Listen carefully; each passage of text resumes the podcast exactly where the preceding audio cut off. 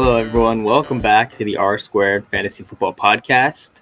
I'm Akash. You can find me at YZR underscore fantasy on Twitter. And I'm Ian, and you can find me at Dynasty underscore IM on Twitter. We're back here with the Week 10 recap, going over some trends, analyzing, talking Dynasty mostly, but also giving some redraft takes. So stick around. We're going to cover every single game from Week 10 and what we're noticing in each of them. Starting off with the Baltimore game against the Dolphins.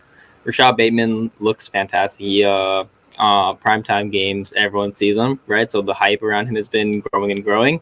On Keep Trade Cut, he's uh, risen over the last month, so like right around where Hollywood Brown is. And I posted a poll on Twitter of who would you rather have, and overwhelmingly, Bateman won. And I was a bit surprised on that. Uh, I was surprised it wasn't a bit more 50 50 because I think I'd actually prefer Hollywood right now.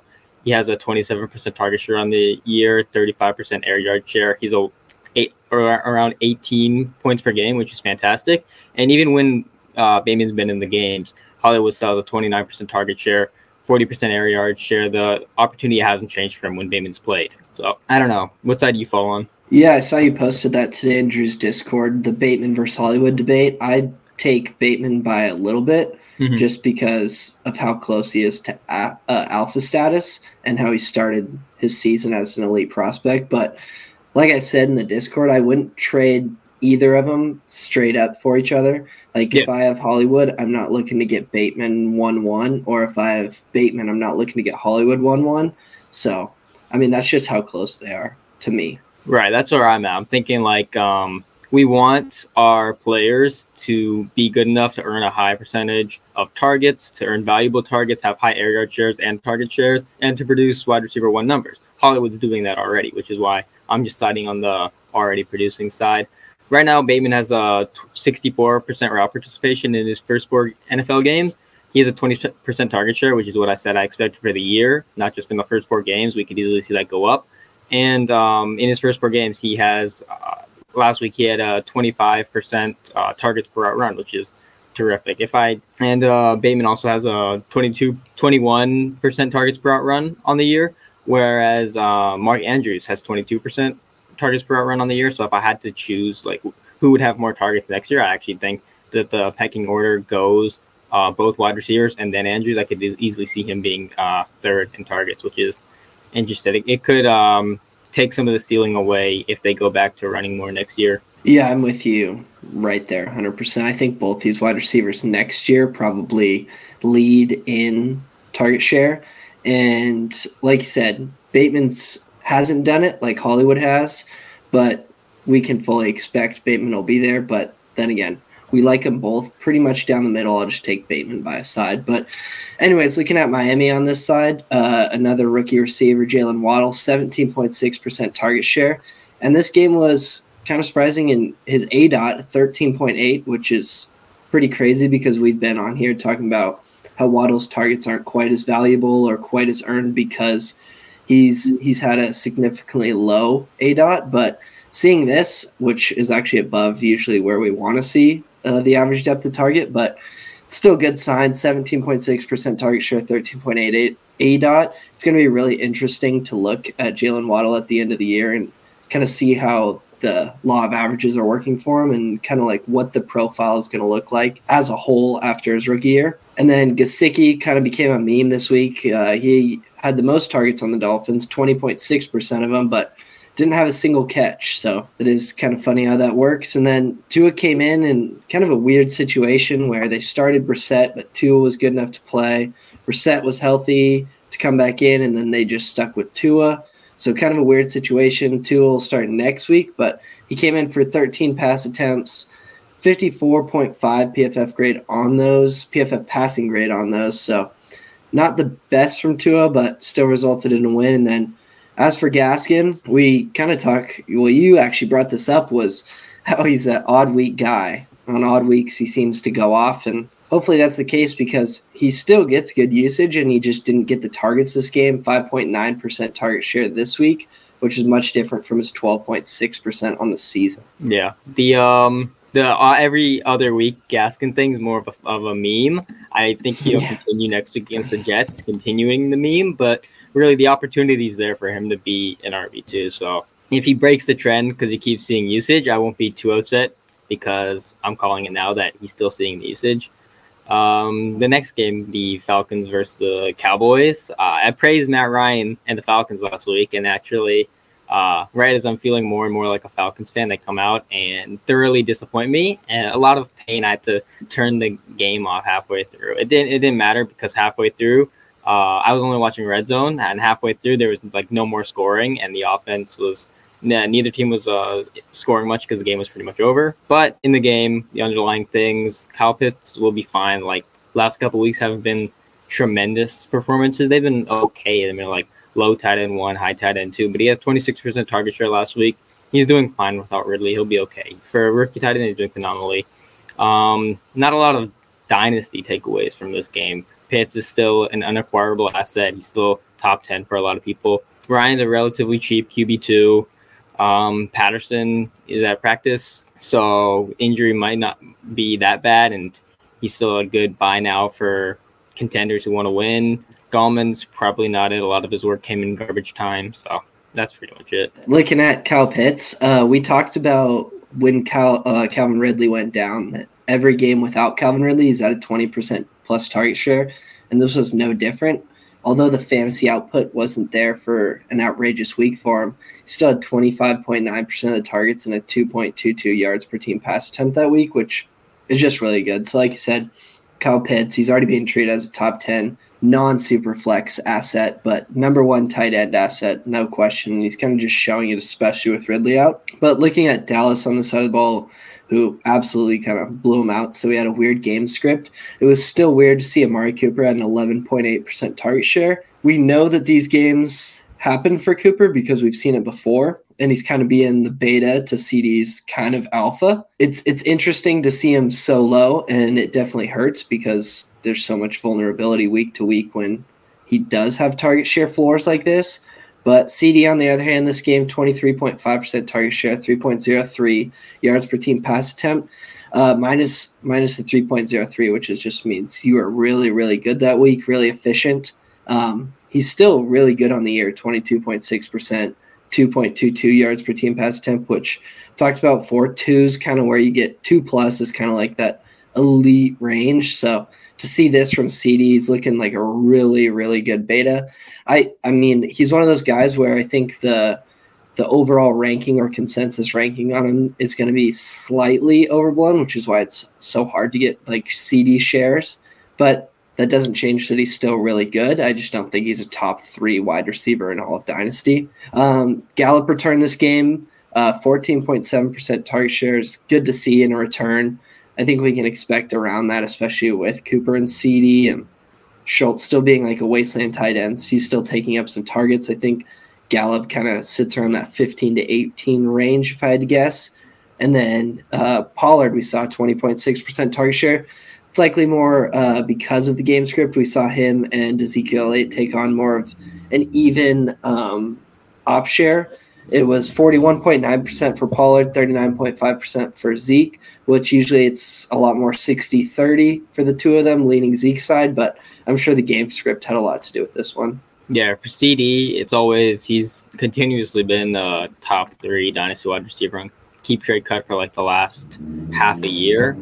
And I'm always gonna, I'll probably always take AJ Brown and DK Metcalf over him, as well as the consensus Chase and uh, Jefferson. So I'm not to end up with a lot of him, but he's still a really good uh, player. Yeah, next game, the Saints versus the Titans. Uh, Tre'Quan Smith ran the most routes with Callaway just behind him. Uh, I tweeted this before we started recording that the Saints are the Lions of the South, and they have a bunch of Jag wide receivers, and sometimes one leads in target share, sometimes it's another and you can't really chase the. They're all it's just devoid of talent in that receiving core, so you can't really chase anything.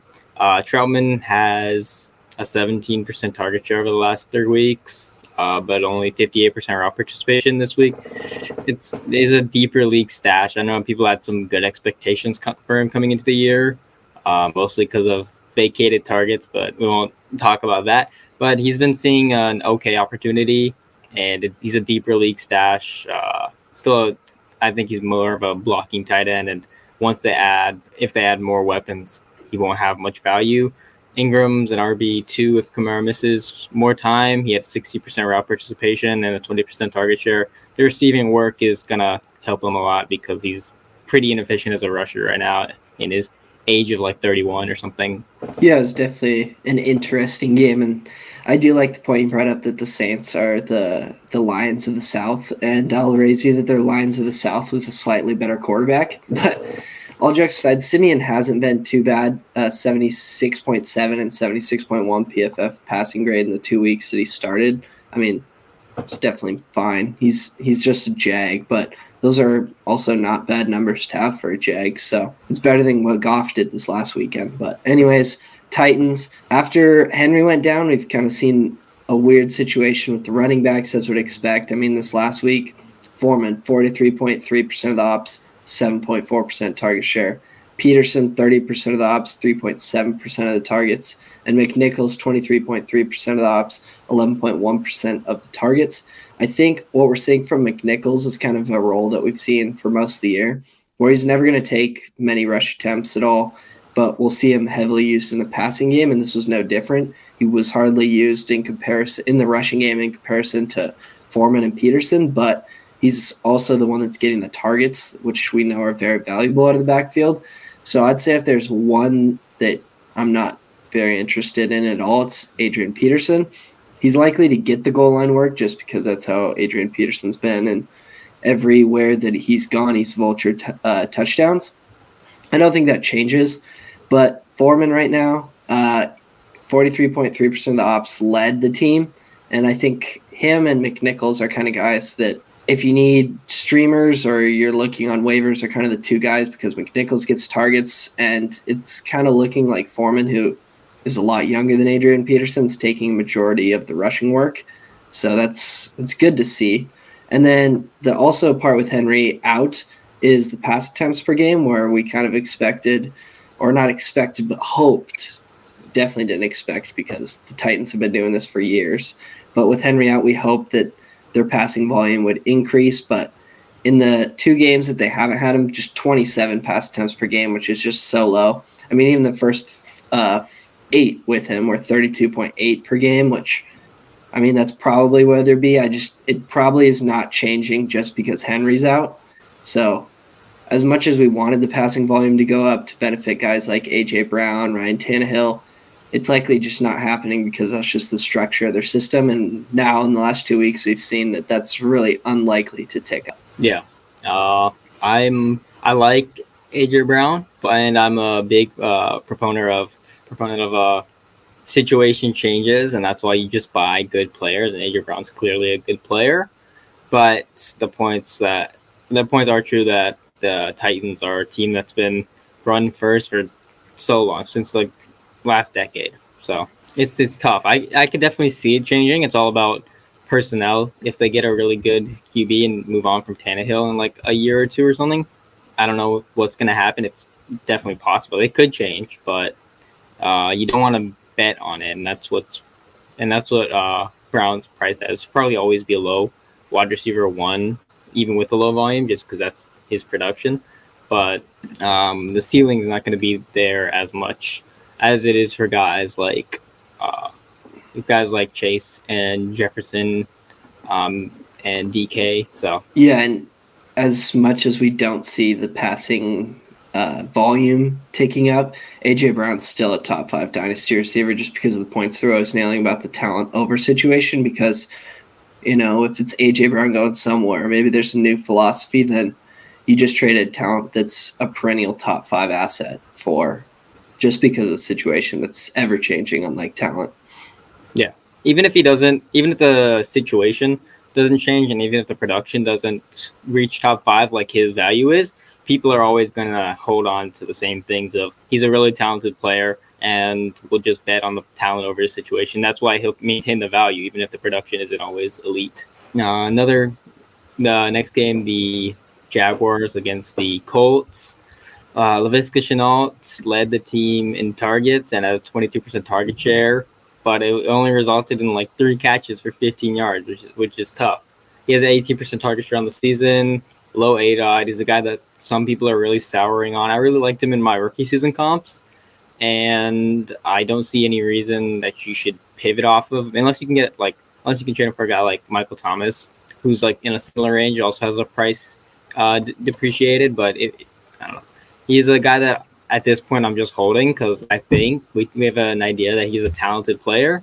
He's just um, one, he's on a really bad offense. Two, his QB is not playing amazingly, and three, uh, we have an inkling that the Urban Meyer system is not a very good one in the NFL. This is not working at all. So Laviska Shenault's value is probably close to a floor, and I would just hold right now. Uh, one guy who is relevant for fantasy football in that offense is uh, one receiver. I think the only receiver who's relevant right now for fantasy football is Dan Arnold, surprisingly, who has a 20% target share, 81% route participation last week. He got traded uh, two days before week four, Thursday night football. And obviously, when you're on a team for only two days, you're not going to be able to learn the playbook and everything. He only had 39% route participation in that one game. But since then, in weeks five to 10, he has 74% route participation and a 20% target share. That is mid tight end one numbers. And he's priced at like tight end 20 right now. Keep your cut. So if you believe that this continues, which I really don't see any reason why he shouldn't. He's been doing this for a few weeks now. I don't, I don't know. If you really, really need a tight end, you could float a third and see what happens because there's not a lot of other options at tight end. Uh, Marvin Jones has under 20% target share in all but three games this year. He's a veteran. He's 31 years old. He's not producing much of anything for your team, which moves him into. Uh, let's move on. This guy probably may not be fantasy relevant anymore. He might be, but at this point, the uh, if he goes to a new team next year, maybe. But right now, it's he's on a bad offense, not commanding targets, and not doing much for fantasy. And I'm not panicking on Trevor Lawrence, same way I'm not panicking on any other rookie QB that isn't performing well. Yeah, I'm definitely not panicking on Trevor Lawrence, but looking at the side that won here, uh, Jonathan Taylor, 82.9% of the ops, 24.2% target share, which led the team is just crazy volume and something we love to see. And another part of that is that it didn't exactly, we didn't see Hines' role exactly shrink. I mean, that game, 17.1% of the ops, good for 12.1% target share. On the year, he's at 25.9% ops, 12% of the target share. So we really didn't sacrifice much with Hines at all. We just didn't really see, well, not really, we just didn't see any other running backs besides those two. And JT just carried the load without cutting into the seasonal work that Hines has been getting. So really, really good to see for JT. Tides maybe turning a little bit more because we talked about how good his usage was already. I mean, especially of his talent, a 60% ops, 10% target share, he's going to explode with that. But just seeing how insane this last week was, and it's never going to be like this all the time or anything like that, but seeing how much he's being used is something we absolutely love to see. As for Wentz, his rookie PFF pass grade, 68.3. Year six, we're looking at 68.1. So when they said that Frank Reich was going to reborn uh, Carson Wentz, they really weren't kidding because they did reborn him to play exactly like he did his rookie year, which, that being said, his rookie year was better than last season. So it's an improvement from last season, but it's looking exactly like his rookie season. So just really interesting from there. So he really did get reborn. And then uh, Michael Pittman Jr., 23.4% target share on the year. And the next closest on Indianapolis is 16%. So Michael Porter Jr. still dominating that, the all, basically most of the target uh, work that the receivers are getting. Yeah, Pittman is uh he's performing well. I do think that he's slightly um, overvalued on keep trade cut, but I can say that about a lot of receivers in his tier because from like 10 to 20, it shifts every week and every day. And just i just make uh, tweets about it all the time because uh, one guy will shift ahead of another and i will scream uh, you should sell one guy for another when in reality they're pretty much equal value. Uh, one thing for jt and hines i believe on the season jonathan taylor has more routes run than Nyheim hines which is terrific for uh, implications on the receiving game. If they want to use him more like a receiver we could see higher ceiling. I still don't think that he'll ever reach like legendary production of what we've seen from McCaffrey and Saquon and Kamara, but he definitely has uh, a ceiling of like 22, 23 points per game, which is fantastic. He'll be he's a dynasty RB one uh, for a lot of people right now. I still like Christian McCaffrey a lot more. Not a lot more. I still like Christian McCaffrey more because he is providing you with 25 points per game every time he steps on the field. I don't buy into injury narratives. He's still only 25 years old, but Jonathan Taylor is going to be uh, elite asset for the next four or five years, it would seem. Yeah, and just hit on that Michael Pittman one more time. Sell Michael Pittman Jr. for Dion, DJ Moore. I was just saying that, yeah, because they're in that same range, right? And their value. Yeah, I think they're like back to back. Right.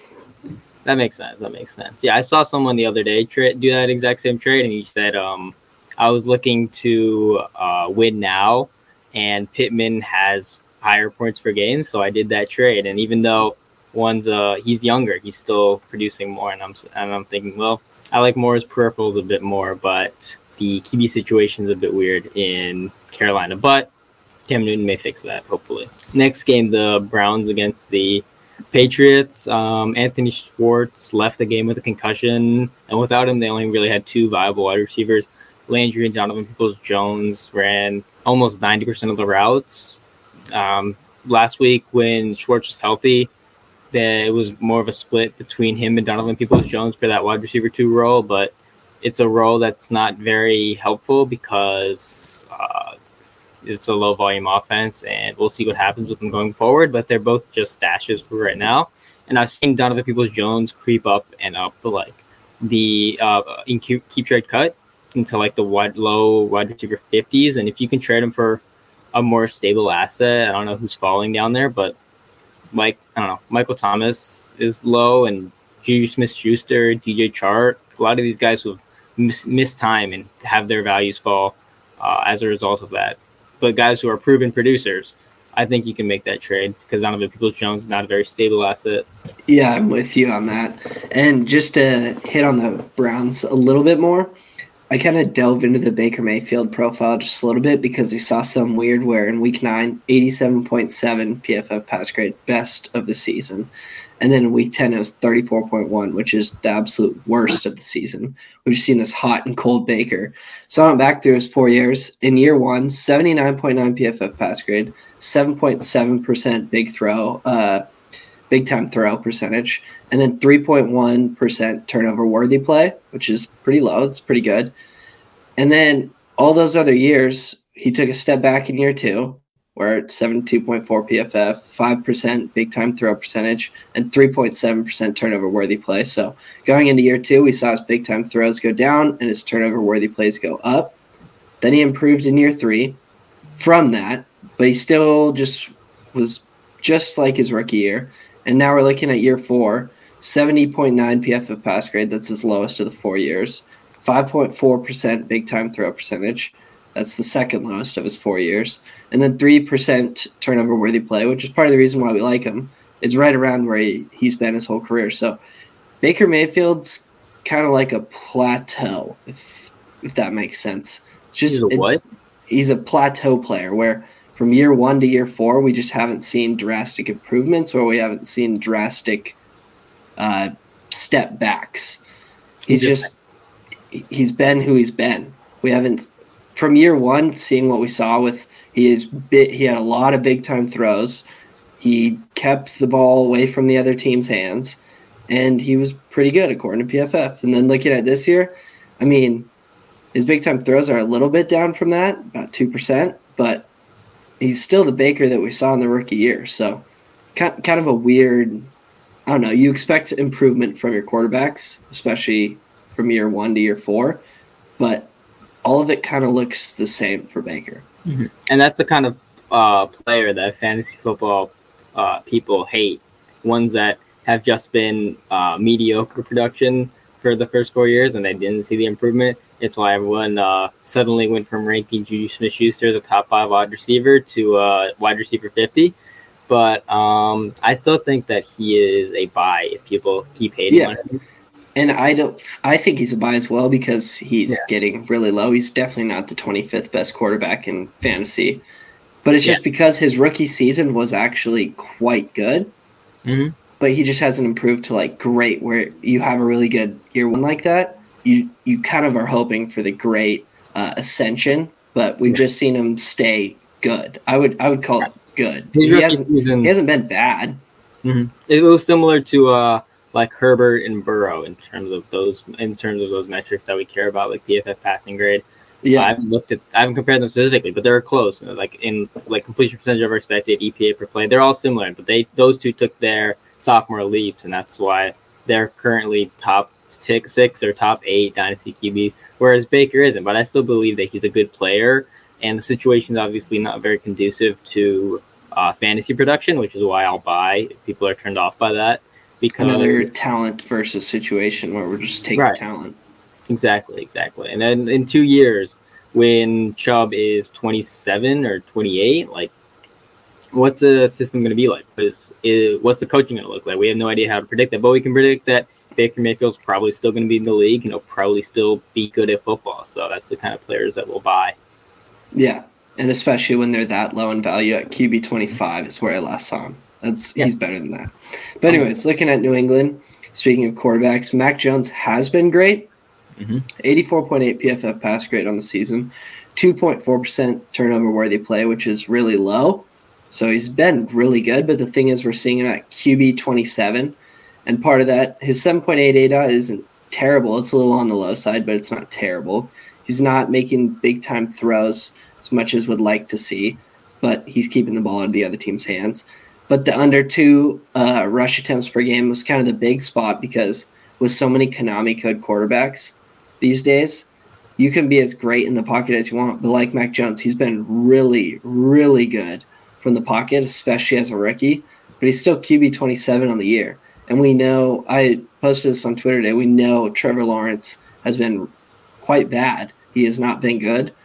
He's only five spots in points per game behind Mac Jones. So that's kind of says something to the ceiling or yeah, the ceiling of Mac Jones that it's limited because as of right now, he's not exactly making these big time throws down the field and he's not rushing, which we know how important that can be to uh, the quarterbacks, especially with how many Konami code quarterbacks there are. Uh, Rhamondre Stevenson in this game, 62.5% of the ops, 20% target share. Um, I see he's a riser, but I think we just need to hit the brakes a little bit with Rhamondre because it wasn't exactly a good prospect coming into the league. And we know that Damien Harris is going to be back next week. He's someone who constantly eats the ops. And the encouraging part was that we saw Rhamondre Stevenson eat a lot of targets, which is something we don't usually see out of New England backs, minus the ones that specialize in it. But that didn't mean that Brandon Bolden didn't continue to be someone who catches passes out of the backfield. We saw him 12% uh, target share, which since James White went down is about where he's been. So he we didn't sacrifice Bolden's role as a pass catching back. But yeah, I think we should probably pump the brakes a little bit with Rhamondre, at least how I've seen him rise on keep trade cut. But just keep that in mind that he is coming back, and at least in Bill Belichick's tenure, he doesn't like to give crazy high up shares to really any running back. So a 60% up share for Rhamondre, definitely not holding. So I see a lot of people honestly trading like Jacoby plus a late second or something for him. Just don't do that. Would rather have Jacoby. And then speaking of Jacoby, first touchdown this week. So I know you're stoked about that.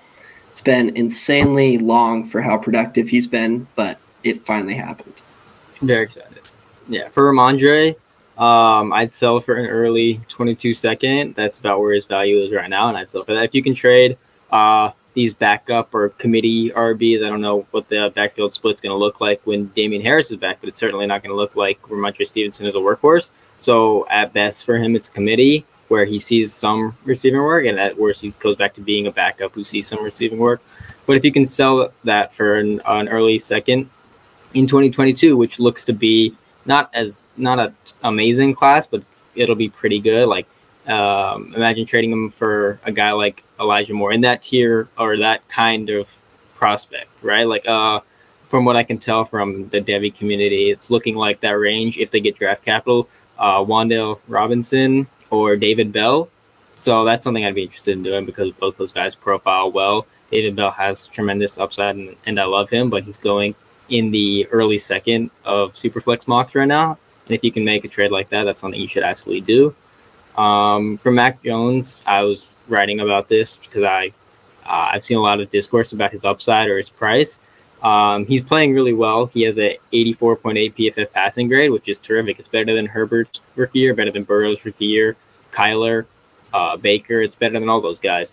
Um, and we say, look, he's obviously playing well. We don't like the lack of rushing. We don't like that he doesn't make big time throws or have a high A dot, but he is a good player. And uh, QB uh, price between QB 13, 16, it's been fluctuating over the last uh, few days. That's not horrible. Maybe there's a couple of QBs that you'd rather have but compared to other positions in Superflex, that's where there's a bit of a problem because QBs and Superflex are always uh, always have their value pumped up a lot because they're very valuable.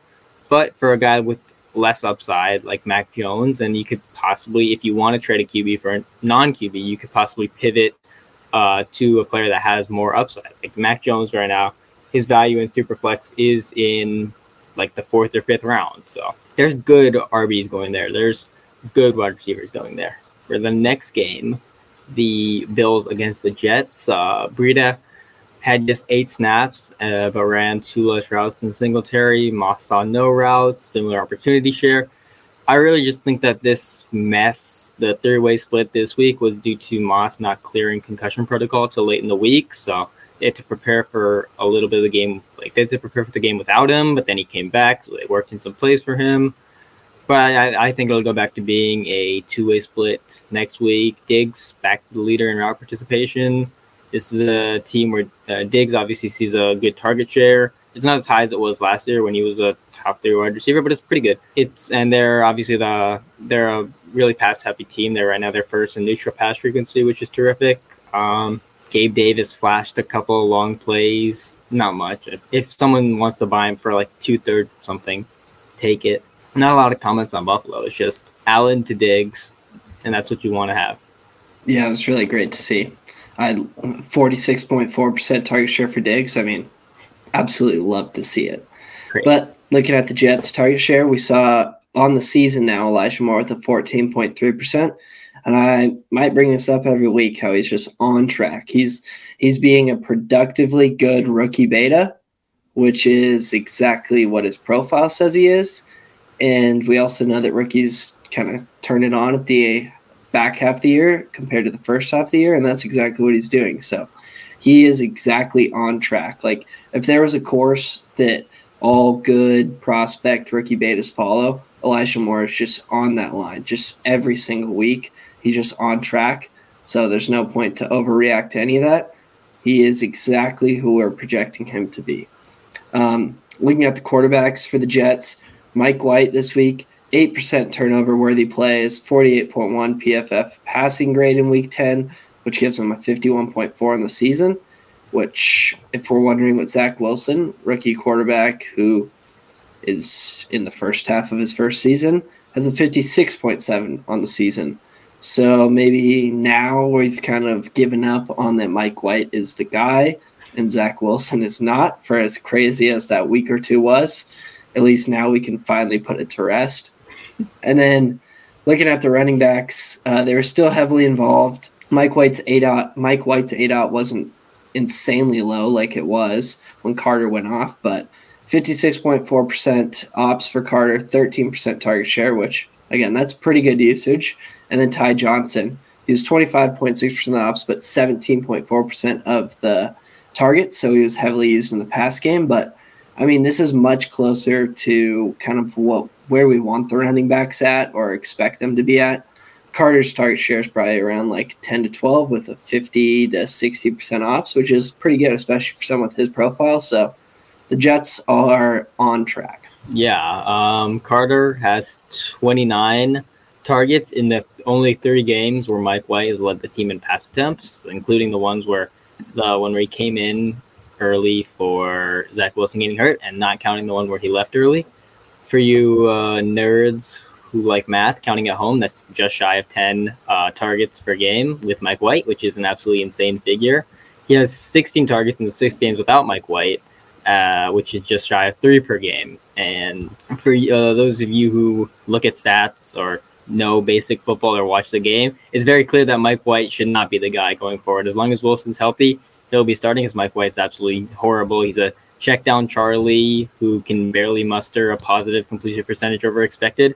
So I'm fine with uh, not expect. I, I would not expect this kind of usage for Carter going forward. I would expect more of okay passing work, like an eight percent target share, which is decent. But um, I'm I would still sell him for a workhorse like Leonard Fournette or wide receivers in his range like Ridley, Sutton, Michael Thomas. I'm talking about Michael Thomas a lot on this podcast today. You should go out and buy Michael Thomas because his price is ridiculously low for the kind of upside that he has and the upside that he's shown every single year being in the NFL. Anyways, sell Michael Carter, uh, buy Michael Thomas. Don't get your Michaels confused, but that's the order you should do it. Yes. Yes. The next game, uh, Detroit against the Steelers, the absolutely horrible to watch tie game. Uh, something good though that Swift had 33 carries after some people say that he can't uh, carry a load. He absolutely can. Hopefully, there's only one game, but I hope it quiets some of those people. 33 carries plus a 25% target share, which is something that I absolutely love to see. But he had both of his touchdowns sniped, which hurts for fantasy. But the opportunity, I love it. I love the opportunity. Hockenson obviously had a bad game. Goose Egg had one target, zero catches. Not a great game for him, but hopefully he bounce back. He's not uh, jumping into the elite uh, range that people are expected coming into the year, but he's a fine uh, he's a fine high high tight end one. High not in production, but in the fact that he'll probably finish top five. Uh, Raymond and Amon-Ra St. Brown both had 25% target shares, just like the Saints, who are their brothers in the South. This is a team where the wide, leading wide receiver flips almost every single week, it seems, and you just have to. Uh, you can throw darts at one of them, but don't expect much. And uh, hard hitting take that I wrote here in my notes: Goff is bad yeah, I think that's fair. I think that's fair. That's bold. That's very bold. But uh, Pittsburgh, uh, the better quarterback in this was Mason Rudolph, uh, 67.7 PFF pass grade, which isn't exactly great, but it's better than Goff's 43.3. And it's actually the third best of Ben Roethlisberger's uh, 2021 season. So he was he was decent, especially for Pittsburgh, who hasn't really had very good quarterback production. But it was weird to see someone like Ray Ray McCloud, 24.5% target share, eating about a fourth of the targets this last game, 1.26 yards per team pass attempt. Good for 15.3 uh, PPR. So it's very interesting to see. But with Mason Rudolph, I guess it's not too out of the question. He probably works with him a good amount in practice, just not taking the one reps. But that didn't stop from Diontae Johnson and Najee from getting their usual usage. Najee's target share this week, 8.2%. It's a little bit under where we've seen him this season, but for Diontae, 26.5%. It's exactly, I mean, I guess it's a little down from where we see him just because he's been getting a lot of targets. But yeah, we've seen Diontae and jo- uh, Johnson and Najee Harris with Mason Rudolph now, and they still get the same usage. just wasn't as good of an offense. And then Pat Freiermuth, it was very encouraging to see an 18.4% target share from him because Ebron was back. And that's something that in these weeks where his value's gone up and people have seen the hype and he's getting a good amount of targets, it was just really good to see because Ebron was finally back. And it was going to be interesting to see if they still uh, targeted Pat Freiermuth frequently. And they, they did.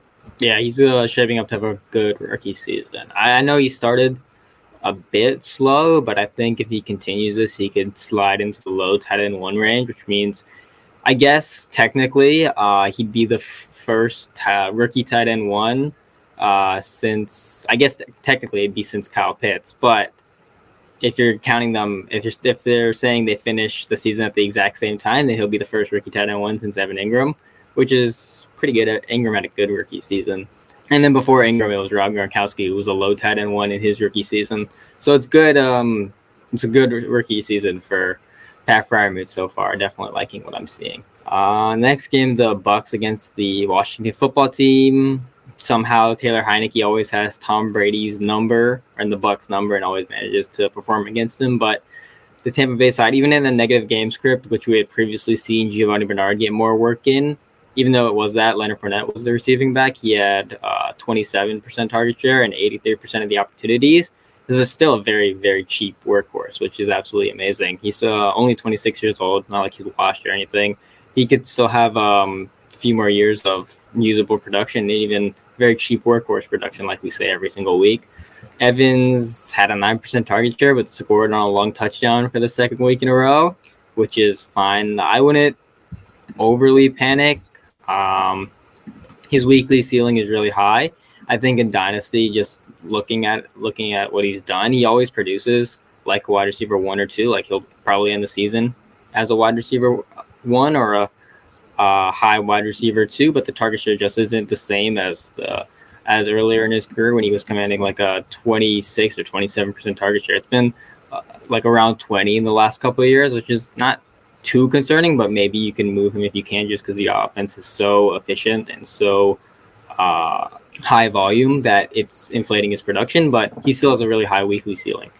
Ronald Jones had absolutely zero usage, which sucks because I don't know. I want to see him succeed or do anything, but he's really not. It's really just a play for next year. Hopefully, he goes to a better situation and gets some usage, but it's looking rough right now. And Tyler Johnson, a deep stash when while Antonio Brown is out. He had a 15% target share. From what I can tell, um, what I've seen physical therapists talk about, there was a post on uh, doctor's Instagram talking about something that no one's really covered. Uh, I forget the exact type of injury it was, but it was similar to what Michael Thomas had at the end of 2020 that kept him out for the end of the year. And he said that uh, someone said that they'd expect him to be back week 13 or 14. So you still got a bit of time while you, that you have to wait for Antonio Brown to come back. But when Antonio Brown comes back, he'll be a uh, probably a wide receiver one or high wide receiver two. Yeah, it's wheels up for AB. When he comes back, I definitely agree with you. And I also agree with you about Leonard Fournette. Like, he's someone that I just have been continually buying. Just basically every week of the season, he's been a buy because he's someone who's on a really good offense, who dominates like a ton of the usage, and he gets a very good amount of the targets, especially last week 27.3% of the targets, and being the target leader is just pretty insane. But it's the exact reason that you should be buying Fournette or should have bought Fournette because he's not being treated like a 26 year old workhorse on a really good offense, according to Keep Trade Cut. He's continually outside the top 25. I don't every week I've checked, I don't think I've seen him inside the top 25. So he's still a buy for me because he's a 26 year old workhorse on a really, really good offense. So I'm just going to keep hammering that home. But as for Washington, who actually did win this game, it looks like Fitzpatrick's out for the season, at least according to a report that I saw, which kind of sucks for a guy like Terry McLaurin, who we were hoping would finally get a quarterback because we know how good he's been to start his career um, every game. I mean, even just this game, 25% target share, 1.84 yards per team pass attempt. I mean, that's not great, but it's actually low end numbers for what McLaurin's been producing. He's got like a 28% target share on the year. He's someone who just is consistently earning targets, doing a lot with targets with just really bad situation, really bad quarterbacking. And Heinicke looking like he'll probably start the rest of the season is someone who's just like the rest. He's not very good in passing. I mean, 32 out of 36 eligible quarterbacks in PFF pass grades, just really not good. And it kind of sucks because it's not really what we wanted from McLaurin. But looking at the backfield, Gibson this game fell in the end zone twice, which helped his fantasy output. 70.3% of the ops is really good, but the 6.3% target share is just it limits the ceiling because there's a guy like McKissic who has 16.2% of ops in week 10, and he still comes with twice as many targets, 12.5% targets uh, share as Gibson does, despite seeing incredibly less opportunities. So that's that's kind of the thing with Gibson. He fell in the end zone twice, great fantasy production, but that lying in the the target numbers and the receiving numbers that are ever so important to being a top running back, like many people that drafted Gibson are expecting or hoping for, just isn't going to happen because that's what McKissic's doing. Yeah, I saw. I believe that Gibson only had three less routes than J.D. McKissic, and his most carries, I believe, of his career, if not the season. Uh, so that's good. He looks back, and if he's running almost as many routes as J.D. McKissic, hopefully we see the target numbers go up. Obviously, J.D. McKissic's a good receiver, but who knows? Like like we see in Indianapolis, you can have two receiving backs, especially when you only have one viable wide receiver. But Gibson's just not doing it right now. I, I, I was looking at the 26 year old workhorses, and obviously you have so you have Alvin Kamara at keep trade cut RB five. He's 26 and relative workhorse. He is an RB one. You have um, Dalvin Cook, obviously. Uh, Austin Ekeler is being a bit more like a workhorse. He obviously makes his money in the receiving game a lot, but he's seeing more uh, rushing opportunity than he has in any season of his career. Ezekiel Elliott, RB 13 right now. Aaron Jones falling a bit because of injury. He's RB 16, still 49th overall, so he's going like the fourth or fifth round. And then all the way down, 100th overall, RB 29. You have Leonard Fournette below guys like Kareem Hunt, Damien Harris, uh, Michael Carter. It's just insane. Like this is such a depreciated price. Like, just go buy Leonard Fournette. Thanks, Slater. Yeah, I agree. I agree with that. Uh, the yeah, he has tremendous uh, rushing upside and receiving upside, making a workhorse. Speaking of tremendous upside, uh, Carolina has the RB with the highest upside in all of football. Uh, rest of the season, CMC is my RB1 and my Dynasty RB1. He had 31% target share uh, this week. 26 fantasy points without a touchdown is absolutely insane. And this is the second time he's had over uh, 25 fantasy points without a touchdown. And I, here's a stat that I uh, figured out myself the other day. Every single week that he has more than 50% of the snaps, he has a top five finish every single week since December of 2019, which is absolutely insane. I was not aware of that stat. That is pretty insane. And actually, it shouldn't surprise me as much as it does mm-hmm. because we've already talked about how much of a cheat code he is. But yeah, that's that's a pretty insane stat right there. If he plays a healthy game, you're basically guaranteed a top five running back on the. Oh yeah, he hasn't had below like I I don't know if it's 20 or if it's like 15, but he hasn't had below that since week two of 2019. It's absolutely insane. Yeah, I mean, just just to hit on how insane it is, like how good he is, because we talked about it yeah. a fair amount. But people kind of forgot or were worried or put the injury prone label on him, and we did see his value fall to like RB four, RB five consensus wise, mm-hmm. and that was enough to mark him as a buy for me. When, yeah. When someone like Christian McCaffrey goes below RB three, I mean, you should be sending out an offer to get him because that means he went from untouchable to someone who you can get. Yeah, absolutely. His value was consistently at um, at uh, 999 in one QB on keep trade cut, which is the highest it could be. And then it suddenly dipped. I'm like, all right, that's an easy, easy buy um, for anyone who wants elite production, irreplaceable production. Um, but yeah, there's other players on the Panthers, even though sometimes it doesn't seem like that with the team just running through Christian McCaffrey. Cam Newton has tremendous upside. He'll be the starter for the Panthers going forward. Um, Sam Darnold isn't healthy right now, but I believe that even when he is healthy, I think Cam's still a better quarterback. We saw him score two touchdowns, even though he didn't barely play. He came in for some goal line packages, scored a rushing touchdown, a passing touchdown. He can have uh, top 12 upside this year, which makes him a buy for anyone in Dynasty who wants, even if you just want to gain value, you can send uh, a third or a couple thirds in Superflex and see what happens because there is upside. DJ Moore still a buy on the season. He has a 28% target share. Um, Terrace Marshall looking like he's gonna have like a Bryan Edwards, better than Bryan Edwards, but still very bad rookie season with like a nine percent target share, which just sucks to see. Hopefully, we see him do anything. But right now, he's definitely on a track to face planning. But there's still definitely upside there. I'm not going to give up on him until the season ends. Pretty much, like I'm not going to say he is a face planner until he actually face plans. Yeah, especially with rookies, just give it the whole season and I mean, it's pretty obvious that Terrace Marshall Jr. is really looking like a face planner, but There's we still have we still have seven weeks left of the season. So yeah, just just be patient. He's still a rookie, and his value he has not been doing good at all. If in the last seven weeks he does what he's been doing, or maybe even slightly better in face plants, he's someone that we could sell for the same price, really likely now that we could then. Oh yeah, so, like I remember last year, uh, Laviska Shenault until up until this point, he was also doing really poorly. He barely produced at all. And then the last two weeks, he had like three touchdowns over the last two weeks and like uh, over 100 yards combined in the last two weeks. I forget the exact stats, but it really only takes a few plays to make you from probably a face planter to not face planting. So Yeah. have patience because it, it takes flashes. This is why ADP trends work because it's based off of expectations. Yeah, exactly. And then just to hit on one more point you out of Carolina on the Cam thing. He was QB 16 in week 10 and he only took 9 snaps. I mean, that's that just shows his upside right there. Like, that's that's pretty insane. But If you extrapolate that on points per snap basis, he's the QB one. yeah, if we just um, go against our If we go against all logic Yeah. and want to make him look really good, we can do that with ease. yeah, if we go against our analytic morals and just extrapolate this across an entire season of full snaps, um, he's likely the QB one in all Right, formats. It goes every every QB ever, Cam Newton.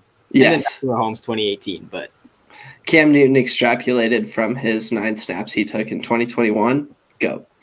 But looking at Arizona here, uh, now that's two weeks without Hopkins and Murray, but two weeks without Hopkins means that Kirk in that time is putting up a 25.5% target share. He's, I mean, with Hopkins out, he's really been the alpha for Arizona. And although the offense as a whole hasn't looked great, Kirk is someone who's a free agent at the end of the year and someone who, if you haven't bought in the offseason, he's still someone you have time to buy because his price tag really isn't all that expensive right now. So if you can get him for mid to late two, I mean, I'd love it. Even even a slightly early two, I don't mind because he's looking like a really good beta receiver, which is something you'd love to have at the beginning of the second round. But looking at these running backs, uh, Conner saw 63.6% of the ops, 13.8% of the targets, which he didn't have great fantasy output, uh, one that we'd expect, especially after the week before, but that's really good usage.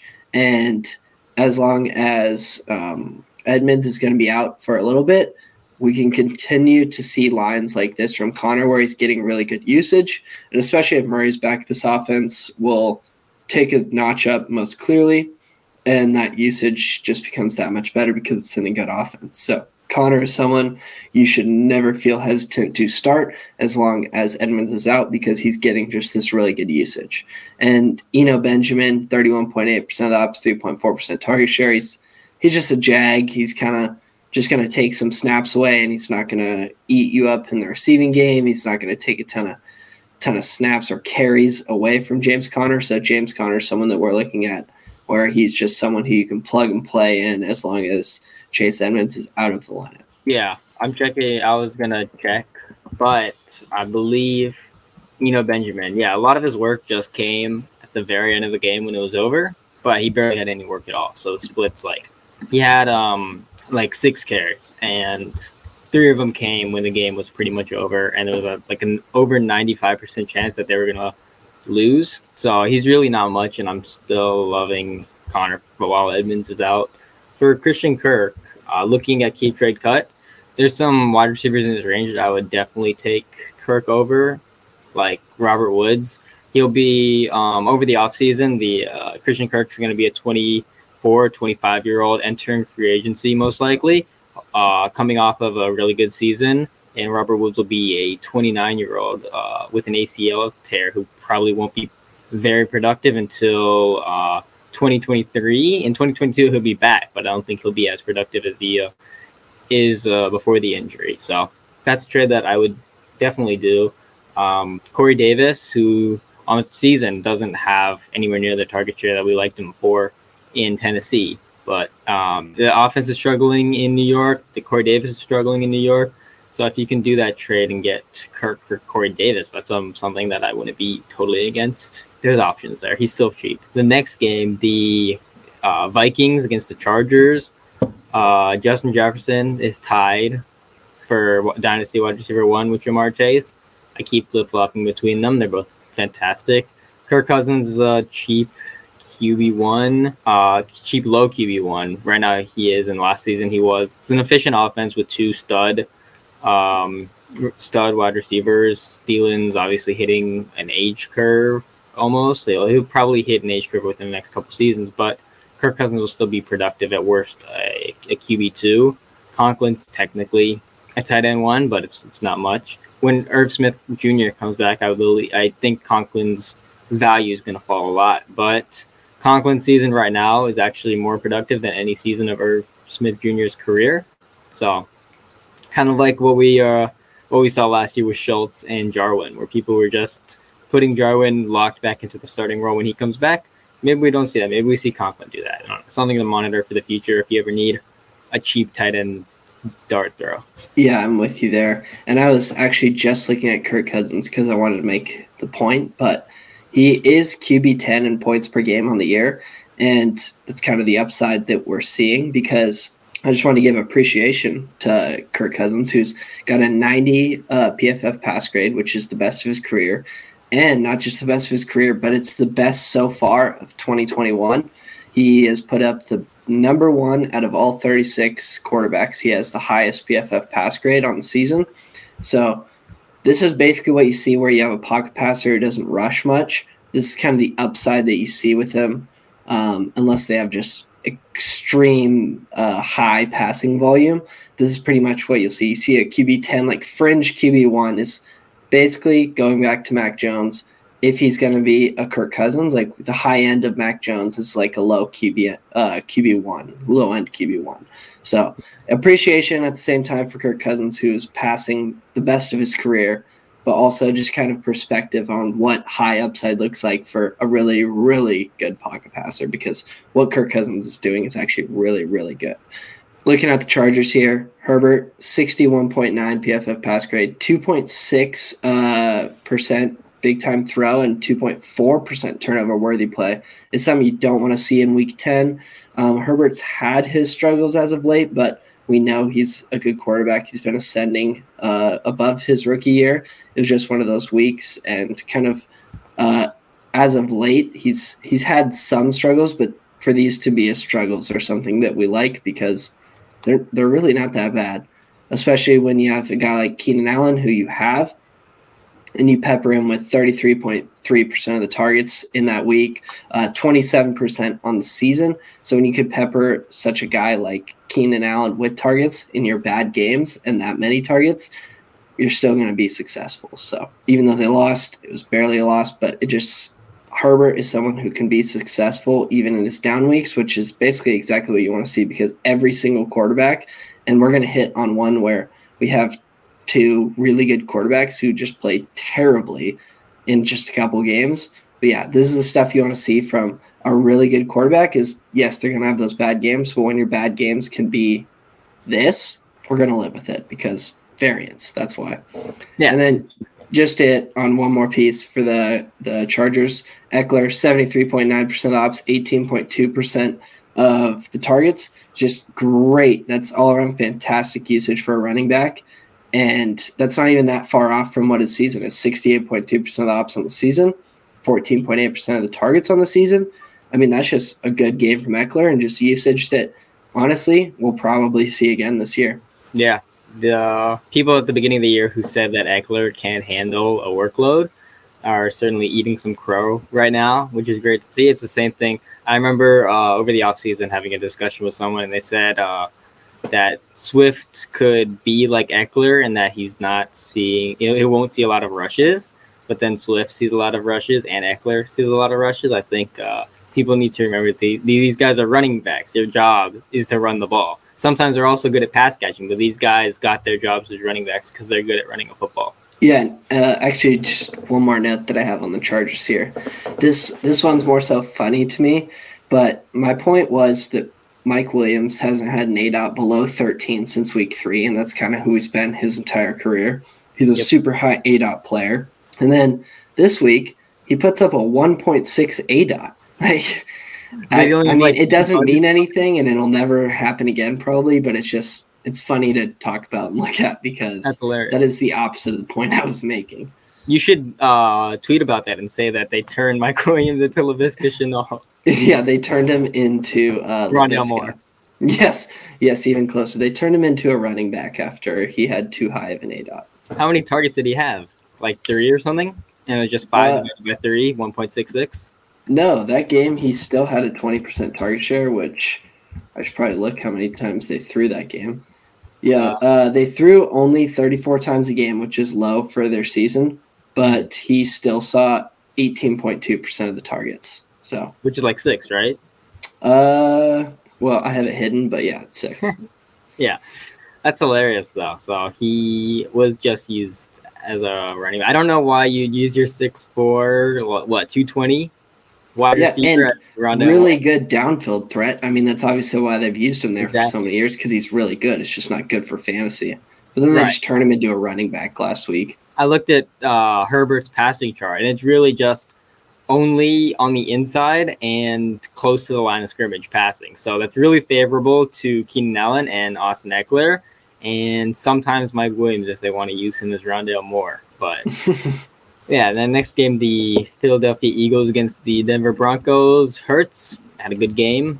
Uh, season long, his PFF passing grade is 14th. So he's looking like he's developing well throughout the season. You know, maybe we'll start eating crow, but he's doing well. I'm starting to shift my take to he'll be, probably be replaced to maybe he's replaced, but maybe not. These QBs in the upcoming 2022 class certainly don't look like anything overly special. There's no Burrow like prospects. There's no Trevor Lawrence like prospects. Nothing like that.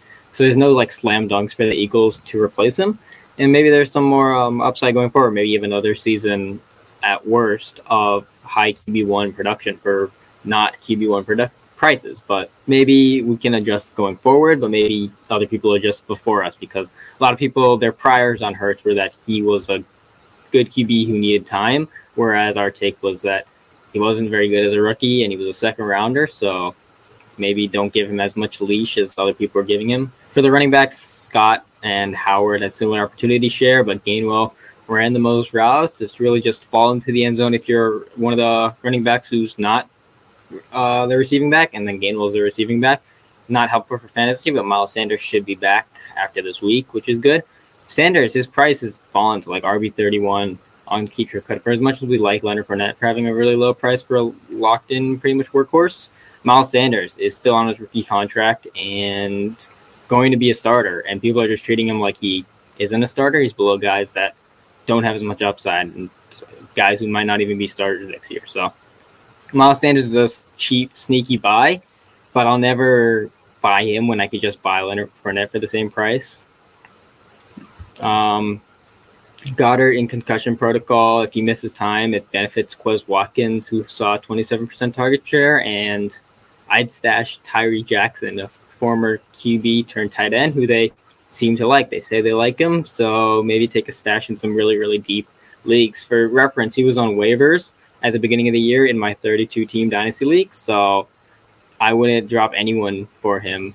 But if you have space and you want uh, a stash with upside, then maybe Tyree Jackson.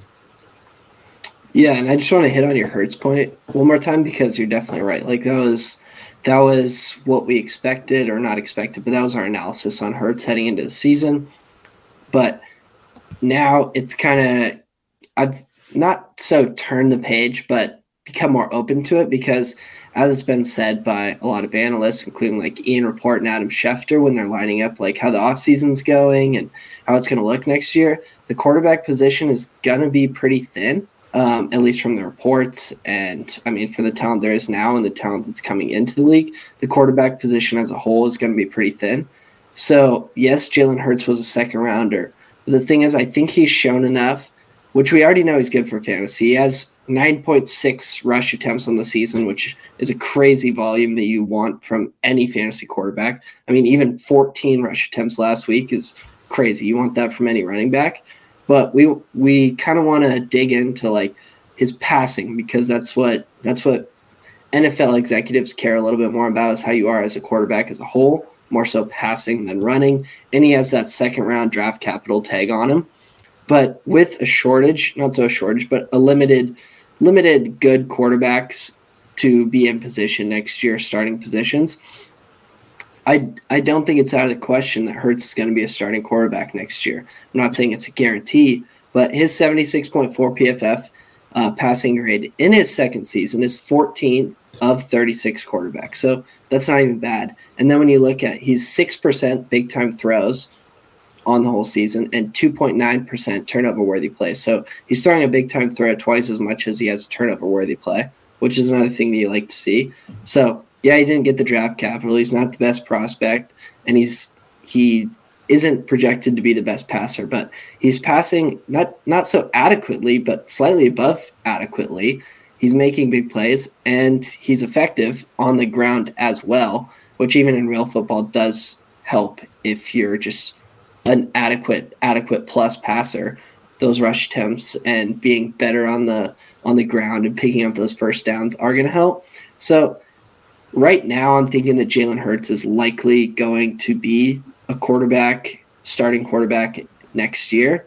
And on KTC, seeing his price tag at QB 14, I think that's really fair. It's hard to say he's a buy or sell, but I'm definitely turning on where I was at Jalen Hurts at the beginning of the season, if that's fair. What say you? Yeah, I, I agree with that. I think there's definite upside. This is the cheapest um, QB1 upside that you'll find uh, right now, I believe. But uh, if you, I don't want to sell that kind of upside for any other QB, but uh, I'd say I'm moving towards the same conclusion of Hurts probably ending up as a starter in 2022. I think even if it's like it's probably for the Eagles, if not uh, if if it if he is a starter, but there's always a chance if they want to bring in a veteran quarterback and not draft one.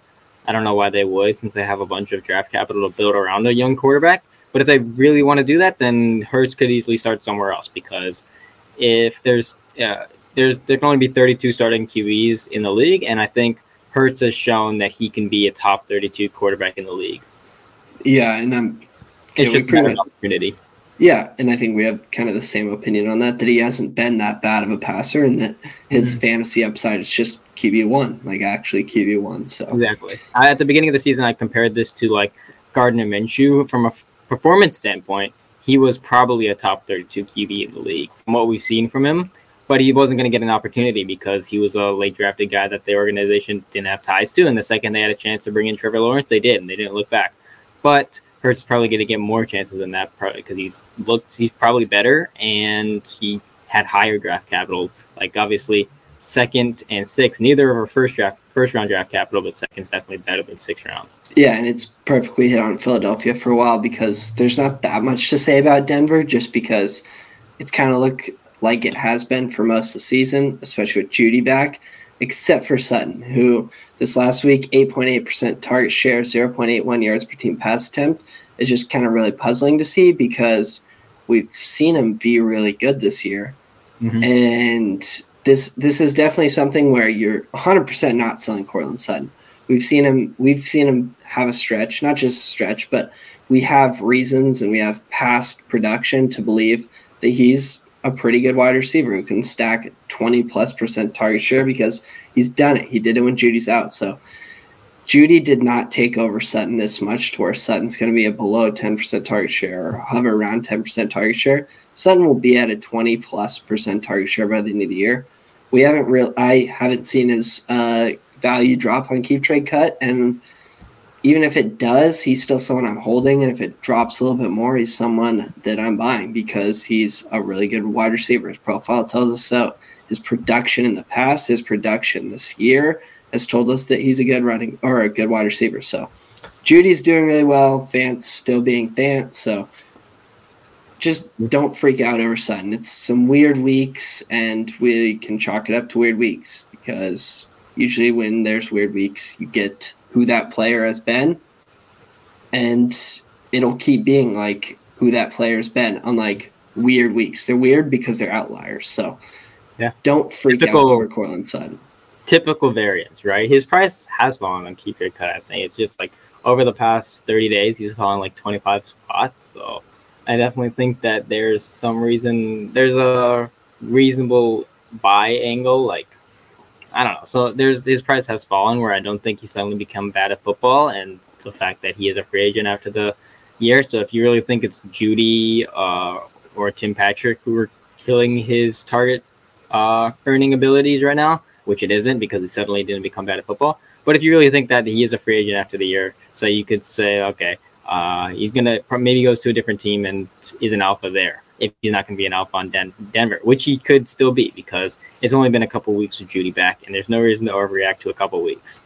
So yeah, I, I, I really hope that Tim Patrick isn't the reason you're freaking out, or worried that he's taken over those targets. Like, yeah, Jeudy, I can get the side of because Jeudy's been good, but Tim Patrick is someone who Sutton has in the past continually outproduced. So it's not yeah. that Tim Patrick suddenly all of a sudden, especially this year, he's outproduced Tim Patrick.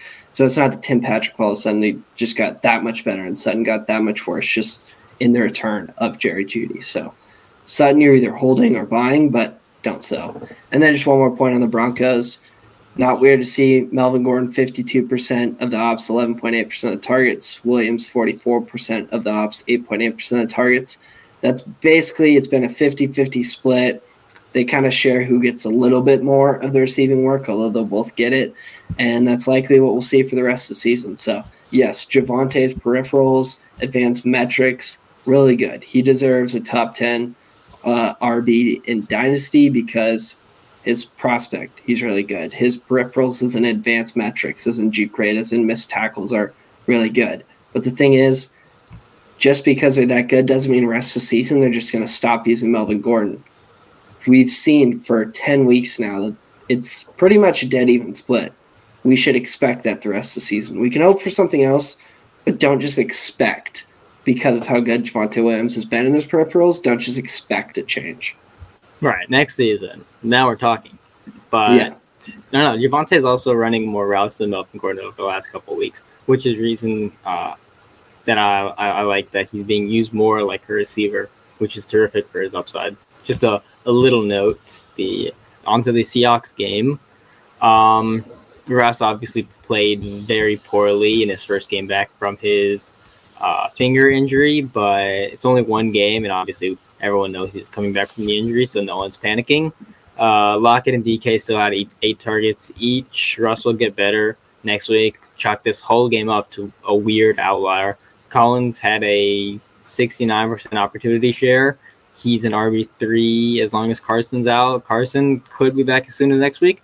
He could miss the rest of the season. I've uh, seen uh, uh, physical therapists or doctors on uh, Twitter talk about how the situation is volatile and the his neck condition is possibly arthritic, which means he very well could be out for the rest of the season if he tweaks it wrong or if something flares up. That's definitely within the range of outcomes. So if you're in a relatively deep redraft league, don't I would consider holding on to Collins just in case something happens because it's possible. Everett had a 21% target share something interesting, uh, maybe there's a opportunity for you to stash him in a deeper league. It's on the season. Uh, DK Metcalf and Tyler Lockett have a 26% target share and a 27% target share. I'd say that with Russell Wilson back and hopefully playing well after this week where he didn't play well, hopefully they go back to what we saw last year where they're both low wide receiver ones. Yeah, uh, I'm with you there. It was kind of surprising to see that Lockett now is a slightly higher target share on the year than Metcalf, which I think happened last week, but I didn't really notice. But 27% to Metcalf's 26.2%. It's still a super funneled offense, and we like them both. They're both basically being treated as alphas this season because it's such a funneled offense. But yeah, Russell Wilson, 29.3 PFF pass grade. I just put rusty, lol. Like, I didn't take the time to look through his entire career to see if that was the worst game of his entire career, but I think there's a really good chance that that was probably the worst game of his entire career. So mm-hmm.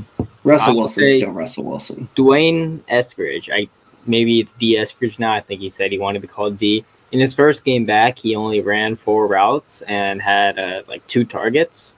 So something to monitor for him. He missed like the first half of the season. It was his first game back.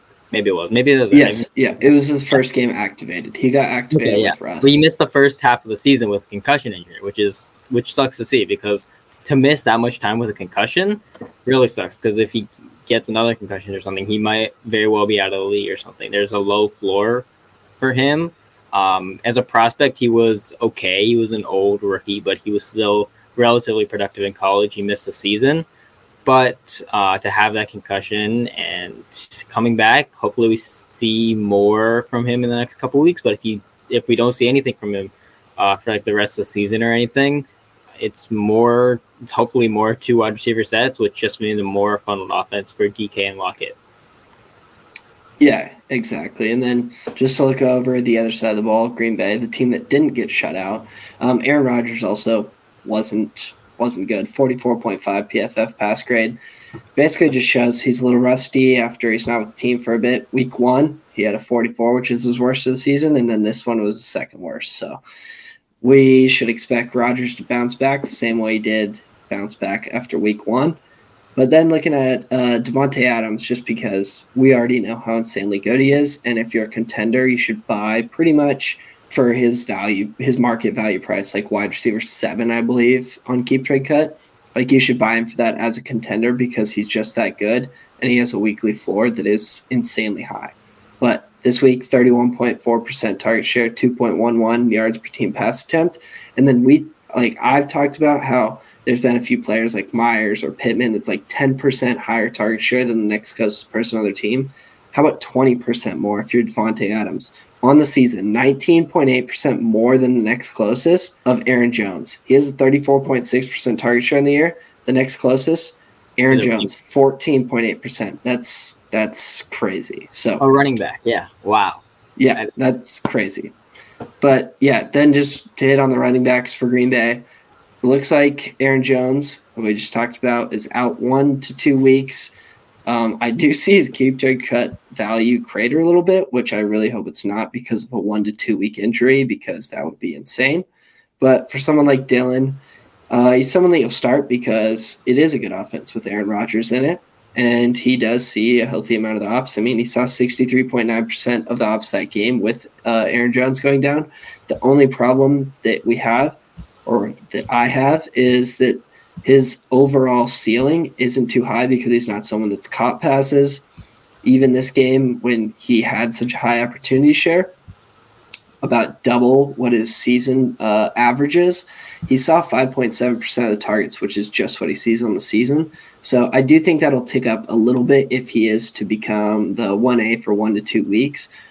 But again, that that's a pretty low target share for a running back that we we want to see more from, especially if we're just going to plug and play him as a high end RB one. That's just not who he is because he doesn't catch that passes. Yeah, I do think he has a little bit of receiving upside. He's, I don't think he's. uh I guess I can't say Derrick Henry anymore because Derrick Henry became a receiver this season. But I guess that just shows that anyone can be used as a receiver if the team wants them to. And uh, Dillon has a couple games where he's seen like four targets or something, which is encouraging because at Boston College he was really never used as a receiver that much, and for the Packers he is more because they have a system where the RB is the uh, second best receiver on their team. So if D- Dillon is obviously no Aaron Jones in the receiving game because Jones catches passes like a, a wide receiver, and uh, but Dillon can be used as a receiver it's really just catching a check down sometimes. So it's a matter of whether the team wants to use him like that, and I think they will because he has games this season where they have been using him uh, like that as a receiver. Yeah. Uh, next game, the Chiefs against the Raiders. Uh, it feels good to be back to saying nothing about the Chiefs except for how good they are. Mahomes is back. Uh, Kelce, Tyreek are elite. It's it's that easy. Also, uh, Mecole Hardman was fourth among wide receivers in route participation and he was had less routes than Demarcus Robinson and Byron Pringle. I don't know if he got hurt or something. If he did, ignore everything I'm saying. But if he didn't get hurt, then and this he was fully healthy the entire game, then maybe he's getting overtaken or sh- shoved out of the offense, or not shoved out, eased out of the offense, or maybe this is one outlier game. But Mecole Hardman is a guy with such a low floor because I don't think he's a good player at all. And uh, Darrel Williams had nine targets nine targets, which is higher than any that uh, Clyde Edwards-Helaire has seen in any game of his career. Um, hopefully, Clyde Edwards-Helaire sees uh, does can do something like that when when he's back. I don't think that CEH is the backup now, like some people are saying on Twitter, but um, hopefully we see more receiving usage from him than we saw in the beginning of the season because that really just kills floor and upside when you don't have that receiving usage. Even though even if you are a decent rusher, I think people hate on Clyde as a rusher a bit too much when he's a okay rusher. He's pretty good. Yeah. Um, Clyde Edwards Helaire is someone who's not going to come back and be the backup. Like the Chiefs would literally be saying, I'm stupid if they went in and they put the guy who they spent first round draft capital on and just made him a backpack, uh, backup after they just filled some guys in because he was hurt.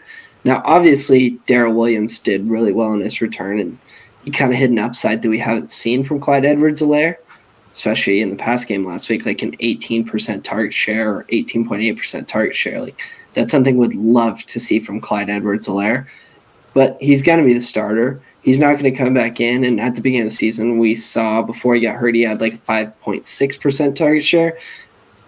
We're now seeing the Chiefs offense start to get in a little bit more of a rhythm and be more of themselves, at least last week, to where you shouldn't worry about that. I think Clyde Edwards Helaire, someone who saw a 10% target share as a rookie, is not going to be the guy who went hurt and went when he went down had a five percent target share, which clearly limits how good he was going to be fantasy wise.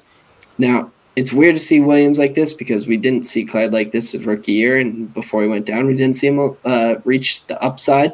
But yeah, he's someone who's going to come in. He's not going to be the backup. He's going to eat probably sixty percent of the ops, and hopefully, we're hoping for like ten plus percent target share. And games like this is something we absolutely hope for with Clyde Edwards-Helaire. So he's not going to come in and be the backup. But looking at Las Vegas, uh, Bryan Edwards, 11.8% target share in week 10, which is funny because he was supposed to be the alpha when Henry Ruggs disappeared. Um, and that's really close to his 11.4% on the season. So it's almost like it didn't even matter for Edwards.